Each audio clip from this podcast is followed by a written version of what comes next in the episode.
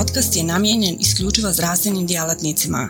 Pristupom podcastu potvrđujete da ste zdravstveni djelatnik.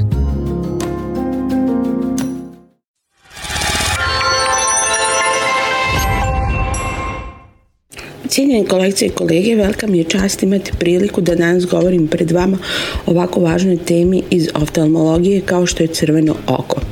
Cilj ovog predavanja je da pomogne svim ljekarima kako u primarnoj zdravstvenoj zaštiti, tako i u sekundarnoj pa i u tercijarnoj zdravstvenoj zaštiti pri pravovremenom dijagnostikovanju i liječenju crvenog oka, te da ih upozna sa najčešćim indikacijama za upućivanje oftalmologu.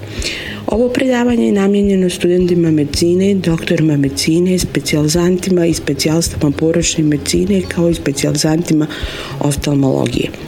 Crveno oko je jedan od najčešćih oftalmoloških problema u primarnoj zdravstvenoj zaštiti.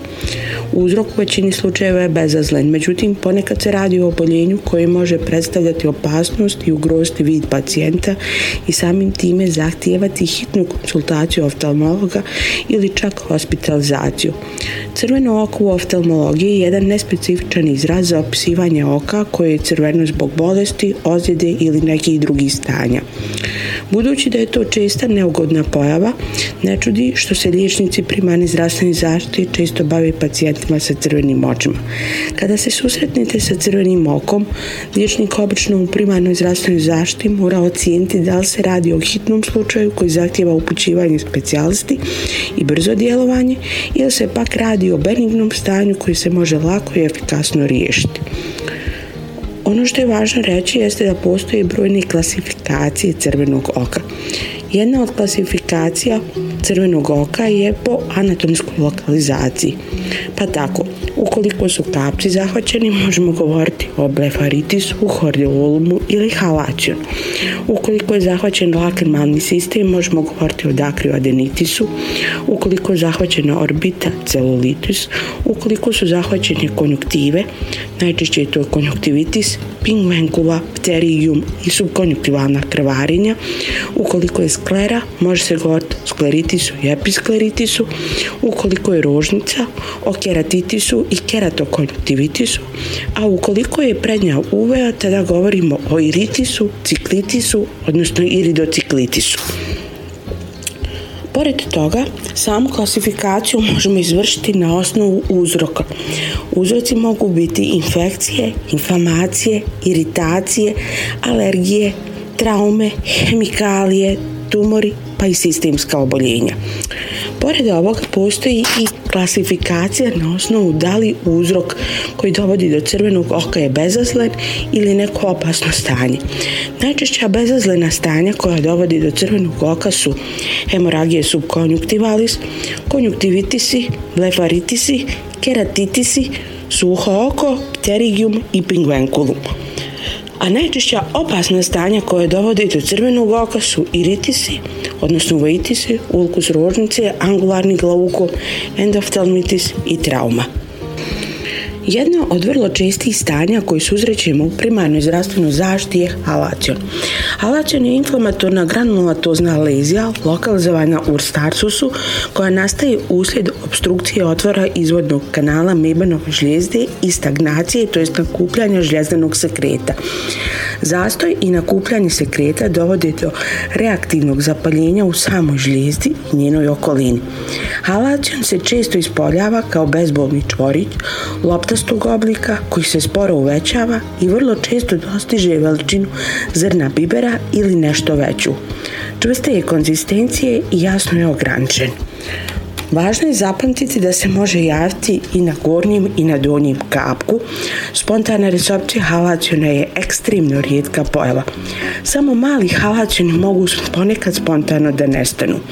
Ono što je također važno naglasiti jeste da terapija halacijona je hiruška.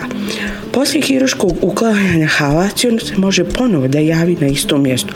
U tom slučaju kod starijih ljudi treba pomisliti na mogućnost postojanja malignog tumora, to jest adenokarcinoma i materijal dobijen pri ponovnoj hiruškoj intervenciji je obavezno poslati na patohistološki pregled.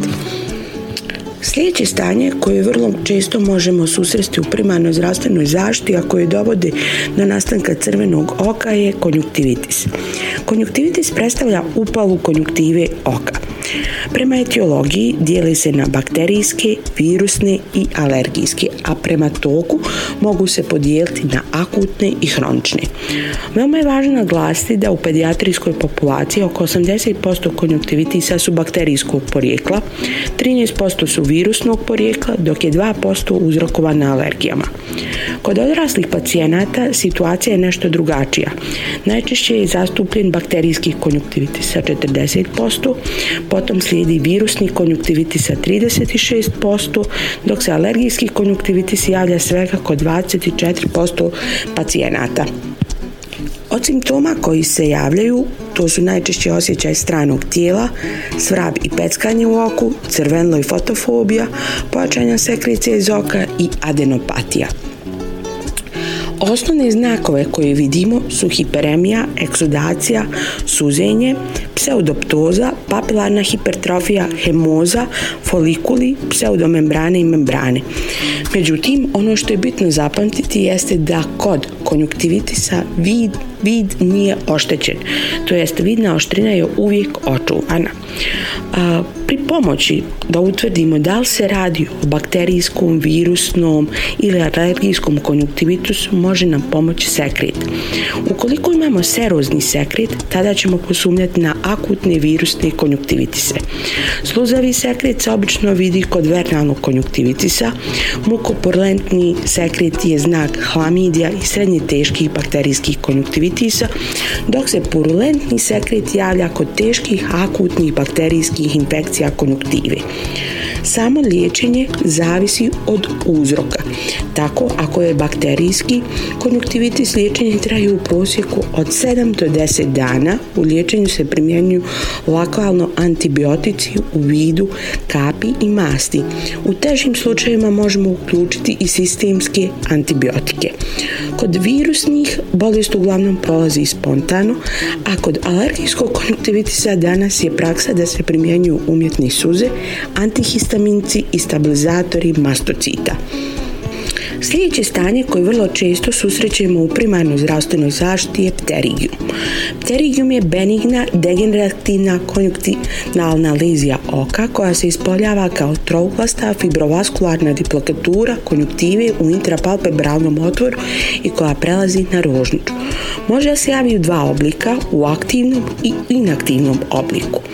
Važno je naglasiti da se najčešće javlja kod osoba izloženih djelovanju sunčevih zraka, zatim kod osoba sa alergijama i sa zapalinskim oboljenjima.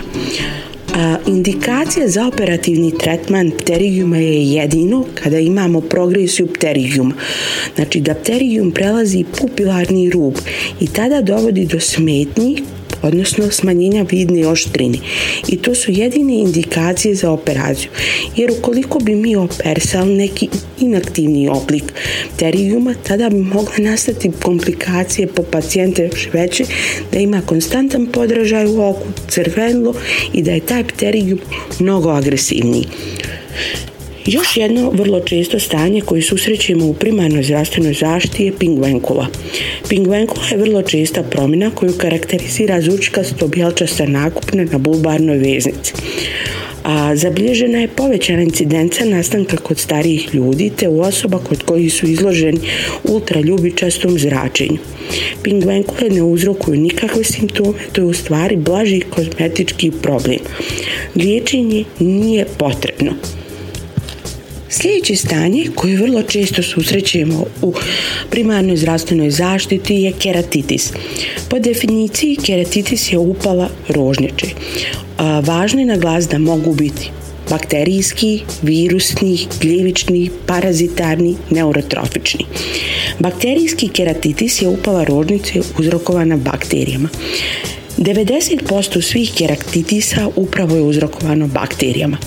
Najčešće bakterije koje uzrokuju keratitis su Staphylococcus aureus, Staphylococcus epidermidis, Streptococcus pneumonije i tako dalje.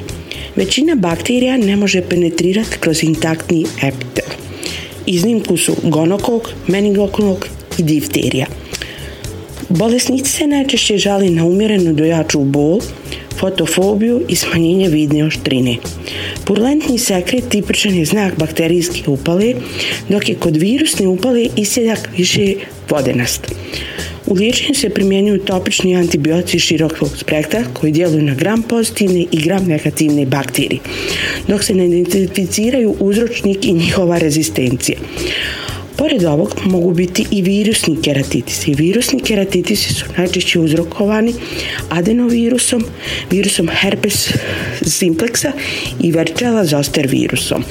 Herpetični je keratitis upala rožnice uzrokovana virusom herpes simplexom, često HSV-om tipa 1 i vrlo rijetko HSV-om tipa 2. Bitno je naglasiti da dijagnoza se postavlja fluorescenskim bojenjem kojim se vidi patognomični znak na rožnici u obliku grančice, što se može vidjeti i na slajdu. Većina Epitelni herpetični keratitisa prolazi spontano unutar tri sedmice. U slučaju stromalnog keratitisa nakon izlječenja zaostaje ožljak na rožnici. Međutim, problem je ako se taj ožljak nalazi centralno, može znatno smanjiti vidnu oštrinu. Pored ovoga postoje i gljivični keratitis. Gljivični keratitis je upala rožnice uzrokovana gljivama. Najčešći su uzročnici Aspergillus species i Candida albicans. Nekoć je to bila rijetka bolest koja se pojavljivala vrlo rijetko, a danas je sve češća zbog neracionalne upotrebe antibiotika i kortikosteroida. Poseban oblik koji moram spomenuti je akantameba keratitis je upala rožnice koja je uzrokovana akantamebom species. Ono što je naglasiti važno da se ova praživotinja često nalazi u zemlji, rijekama, jezerima, bazenima i saunama. Infekcija se često događa kod nositelja mekih kontaktnih sočiva, osobito u slučaju neadekvatne higijene. Liječenje je potrebno početi što prije pri se već samoj sumnji na keratitis jer je bolji ishod ako se liječenje počne u prve četiri sedmice. Međutim, bitno je zapamtiti da tretman keratitisa zavisi od etiologije. U potpunosti je od nadležnosti oftalmologa, pa pacijenta treba što prije uputiti specijalisti. Davanje kortikosteroida je kontraindikovano jer može dovesti do pogoršanja keratitisa. Također, ono što je vrlo često susrećemo u primarnoj zdravstvenoj zaštiti su subkonjuktivalne hemoragije. Subkonjuktivalne hemoragije predstavlja akumulaciju krvi između konjuktive i skleri. Najčešće nestaju uslijed male traume kod jakog kašlja ili prilikom porođaja pri povraćanju, kod hipertenzije ili kod upotrebe antikoagulantne terapije. Crvenilo oka je unilateralno i vrlo je važno glas da bol nije prisutan. Vid je očuvan, a recepcija nastaje spontano, obično unutar 2 do 3 sedmice, bez obzira kakvu mi terapiju pacijentu dali. Sljedeće vrlo često stanje koje susrećemo u primarnoj zdravstvenoj zaštiti, a koje može uzrokovati i dovesti do nastanka crvenog oka je suho oko. Sindrom suhog oka predstavlja hroničnu obostranu suhoću konjuktive i rožnici, uzrokovanju smanjenom količinom suza uslijed njihovog nedovoljnog stvaranja ili pojačanog gubitka. Klinička slika karakteriše se peckanjem ili osjećajem prisustva stranog tijela u očima i epiforom. Simptomi se pogoršavaju obično u toku dana uslijed izlaganja dimu, vjetru ili vrućini. Često je udružena sa nekim sistemskim oboljenjima ili uvođenjem određenih lijekova kao što su antihistaminici, diuretici, oralni kontraceptivi ili antihipertenzivi. Subjektivni osjećaj nelagodnosti je veći nego što klinički pregled pokazuje. Klinički testovi su brojni koji mogu nam pokazati da li se radi o suhom oku, međutim u praksi najčešće se koristimo šrimerovim testom, to je mjerenje količine natepljenosti filtriranog papira u vremenu 5 minuta. Kada postoji smanjeno lučenje suza, obično pacijentu propisujemo vještačke suze koje on ukopava više puta u toku dana.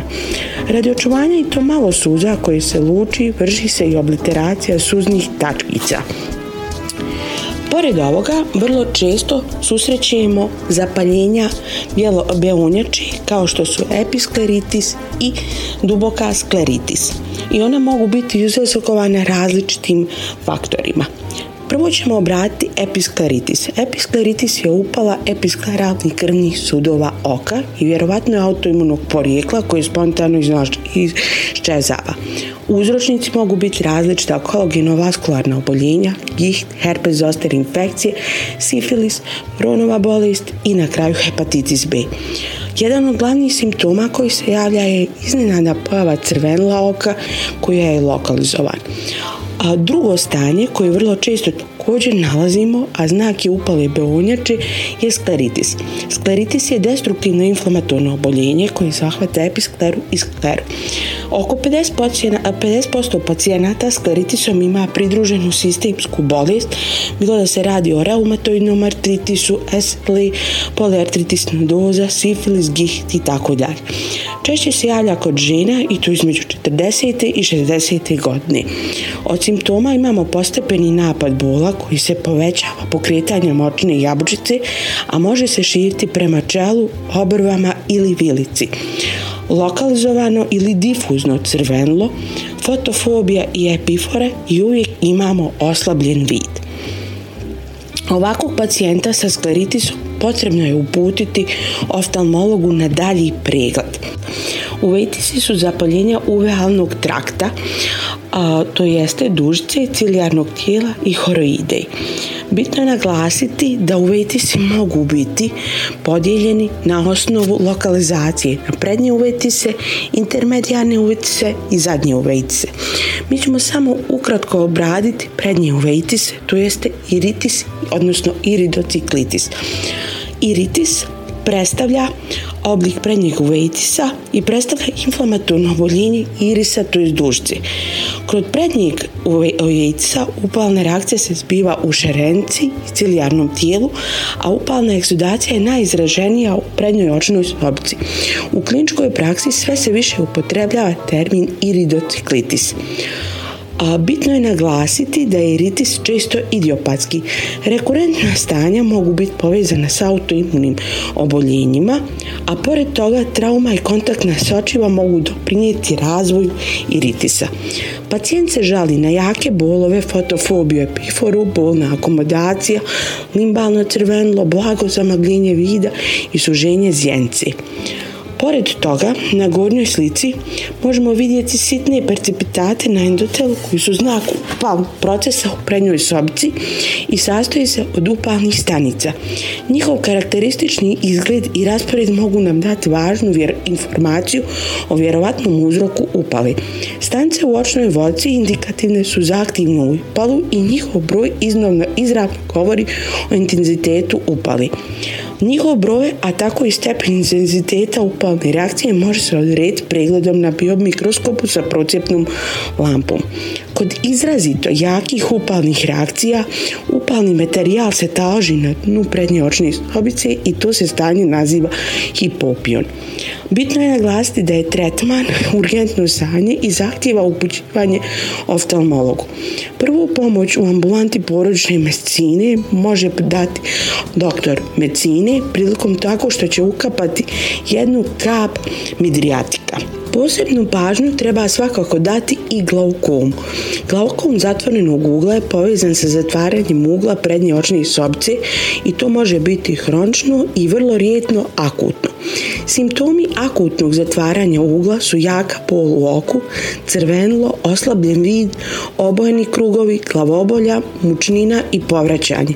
Očni tlak je povišen, često preko 45, a u brojnim slučajevima koji smo vidjeli do sad u našoj praksi preko 59. Za sprečavanje trajnog gubitka vida potrebno je hitno liječenje akutne bolesti lokalnom i sistemskom primjenom lijekova nakon čega slijedi konačna iridotomija. Na glaukom zatvorenog ugla otpada oko 10% svih glaukoma koji se dijagnosticiraju u Sjedinjenim američkim državama. Znači napominjemo da liječenje treba započeti odmah jer gubitak može vida može biti brz i trajan. Bolesnik bi odjednom trebao primiti više lijekova. Veoma je važno naglasiti da će ljekar poročne medicine često primijetiti da je zjenica umjereno proširena i nereaktivna, a da imamo edem rožnice koji je izazvan i zamagljenjem rubova irisa. Oštrina vida se progresivno smanjuje, a može se javiti i fotofobija. Pored svega ovoga, još jedno važno oboljenje koje moramo spomenuti, a vrlo često se dešava u primarnoj zdravstvenoj zaštiti su celulitisi. Prije svega bitno je razlučiti da li se radi o preseptalnom ili orbitalnom celulitisu. Preseptalni celulitis je infektivna upala kože i periorbitalnog tkiva anteriorno od septuma. Kod odraslih infekcija nastaje najčešće inokulacijom nakon ozljede kože, Staphylococcus aureus, a kod djece hematogenim širenjem iz drugih fokusa, prvenstveno gornjeg disajnog e, sistema. Prisutni su najčešće edem i eritem vijeđa, očna jabučica nije zahvaćena, pupilarna reakcija, vidna oštrina i bulbomotorika su uredni. Indicirana je radiološka obrada kako bi se isključio sinuzitis. Ako bolesnik ne reagira na peroralne antibiotike, indicira se hospitalizacija i intravenska primjena antibiotika. Orbitalni celulitis je najčešći uzrok proptoze u djece. To je upala sadržaja orbite posteriorno od septuma, a u 90% slučajeva nastaje širenjem infekcije iz paranazalnih sinusa, prije svega etmoidnog sinusa. Orbitalne infekcije se najčešće javljaju kao bakterijska komplikacija zapaljenja paranazalnih sinusa. Klinički simptomi su povišena temperatura, proptoza, hemoza i reducirana bulbomotorka. Smanjena vidna oštrina i promjene zjeničnog refleksa sugeriraju da je celulitis zahvatio i sam vrh orbiti. Vrlo je važna glas da je potrebna brza dijagnostika i agresivna terapija. U određenom broju orbitalnih celulitisa može doći do formiranja gnojne kolekcije u obliku abscesa orbiti koji dovodi do iznimno velike proptoze i dislokacije očne jabuke bučice. Komplikacije mogu biti sljepoća, paraliza moždanih živaca, moždani absces, pa čak i smrt. Indicirana je hospitalizacija i obavezna intravenska antibiotska terapija. Ovdje možemo vidjeti razliku između preseptalnog i orbitalnog celulitisa, pa tako recimo preseptalni celulitis nastaje znači uvijek anteriorno od septuma, za razliku od orbitalnog celulitisa koji uvijek nastaje posteriorno u odnosu na septum. Oba dva imaju periorbitalni edim, bol može biti prisutan, a i ne mora kod preseptalnog celulitisa, dok kod orbitalnog celulitisa je uvijek prisutan.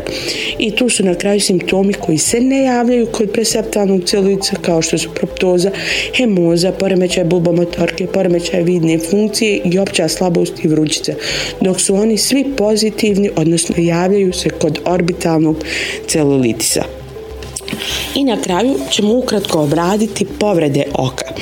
Prvo ćemo spomenuti malo hemijske povrede oka i one su izuzetno opasno stanje u oftalmologiji, iako na prvi moment taj dojam lijekar uopće nema. Hemijske povrede su zapravo opekotne oka koje mogu biti uzrokovane bazama, kiselinama, rastvaračima i deterđentima. Kiseline dovode do denaturacije i koagulacije proteina, a baze brzo probijaju okularno tkivo i izazivaju brzu i burnu intraokularnu reakciju.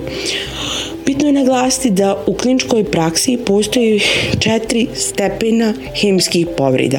Prvi i drugi stepen imaju obično dobru prognozu za oporavak bez oštećenja vidne funkcije, dok treći i četvrti stepen završavaju sa oštećenjima vidne funkcije zbog potpunog zamućenja rožnice.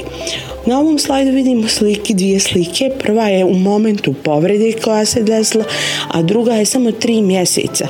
Znači ovdje nije pružena adekvatna pomoć. Ono što je važno naglasiti jeste da ukoliko vam se javi pacijent sa hemijskom povredom, bitno ispred pacijenta i odmah uputiti ljekaru, specijalsti oftalmolog. Oko ne, ni pod koju ne treba okolnosti zatvarati u tom slučaju. Pored toga, možemo se javiti i strana tijela. Očne ozljede sa stranim tijelama dijelimo na ozljedu kojima se strano tijelo nalazi na površini oka i ozljed koji se strano tijelo nalazi u oku. Površinsko stranu tijelo najčešće je smješteno na bulbarnoj sponci ili na rožnici. Ukoliko ga imamo na bulbarnoj sponci, potrebno izvršiti vertiranje kapka i ostraniti putem štapića, gazce i taj komad stranog tijela. ukoliko je strano tijelo smješteno na rožnici, kao što je slučaj na dva slajda, u tim situacijama potrebno je znači pomoću biomikroskopsa da se i putem lancete izvadi ovo strano tijelo. To se radi znači isključivo u oftalmološkim ambulantama. Pored toga naglašavamo da nakon vađenja stranog tijela pacijentu je potrebno ukapati odgovarajuće kapi u vidu antibiotika i zatvoriti 24 sata oko. I na kraju jedna od tragedija u oftalmologiji kad imamo ovakve povrede oka koje su indikacije za upućivanje oftalmologu, hiruški tretman halacijona konjuktivici izazvani herpes simplexom, herpes zoster virusom, keratitisi, skleritisi, uveitisi, iridociklitisi, glaukom, celitis orbite i povrede. Hvala na pažnju. Portal cme.ba Portal za kontinuiranu medicinsku edukaciju Klikni za znanje. Svaka revolucija počinje s idejom. U svijetu medicine ta ideja je neprekidno učenje, stalna evolucija i kretanje ka sve preciznijem i personaliziranijem pristupu. Dobrodošli na cme.ba, budućnost kontinuirane medicinske edukacije. Na cme.ba vjerujemo da medicinski stručnjaci nisu samo praktikanti, već inovatori, pioniri, istraživači mogućnosti. Svako novo otkriće, svaka nova tehnika, svaki novi komad znanja je korak prema zdravijem i sretnijem svijetu. U duhu onih koji su se usudili razmišljati drugačije, kreirali smo online portal koji pruža više od puke informacije. Nadmašuje tradicionalne granice edukacije nudeći imerzivno, dinamično i beskrajno prilagodljivo iskustvo učenja. Baš kao što skalpel u rukama vještog hirurga postaje instrument iscijeljenja, CME.ba u rukama radoznalog medicinskog stručnjaka postaje instrument unapređenja. Srce naše platforme je jednostavnost. Razumijemo da je vaše vrijeme neprocjenjivo, da svaka sekunda može napraviti razliku. Zato smo dizajnirali cme.ba da bude jednako intuitivan i efikasan koliko je i inovativan. Inspirirana najboljim svjetskim sučeljima, naša platforma vam omogućava da zaronite u bogatstvo znanja bez ikakvih ometanja ili kompleksnosti, kada god to želite i gdje god to želite, donoseći svijet medicine na dohvat vaših prstiju sa elegancijom jednog, besprijekornog dodira. Na cme.ba susret ćete se sa neprestano rastućim univerzumom sadržaja kuriranog od strane regionalnih i globalnih stručnjaka. Interakcija sa vrhunskim umovima u medicinskom polju, uključivanje u revolucionarna predavanja i dobivanje znanja koje će transformisati vašu praksu. Ali ne smatramo se zadovoljnima s trenutnim postignućima. Obavezali smo se na kontinuirano poboljšanje težimo da cme.ba ostane zlatni standard za online medicinsku edukaciju. cme.ba je medicinska stranica za one malo bolje, iscijelitelje, inovatore, profesionalce koji se ne boje prekoračiti granice i preoblikovati medicinu. cme.ba je mjesto za vas. Razmišljajte bolje, učite bolje, budite bolji. Stoga kliknite za znanje i pristupite na cme.ba gdje učenje nikad nestaje, gdje strast susreće profesiju, gdje medicina susreće inovaciju.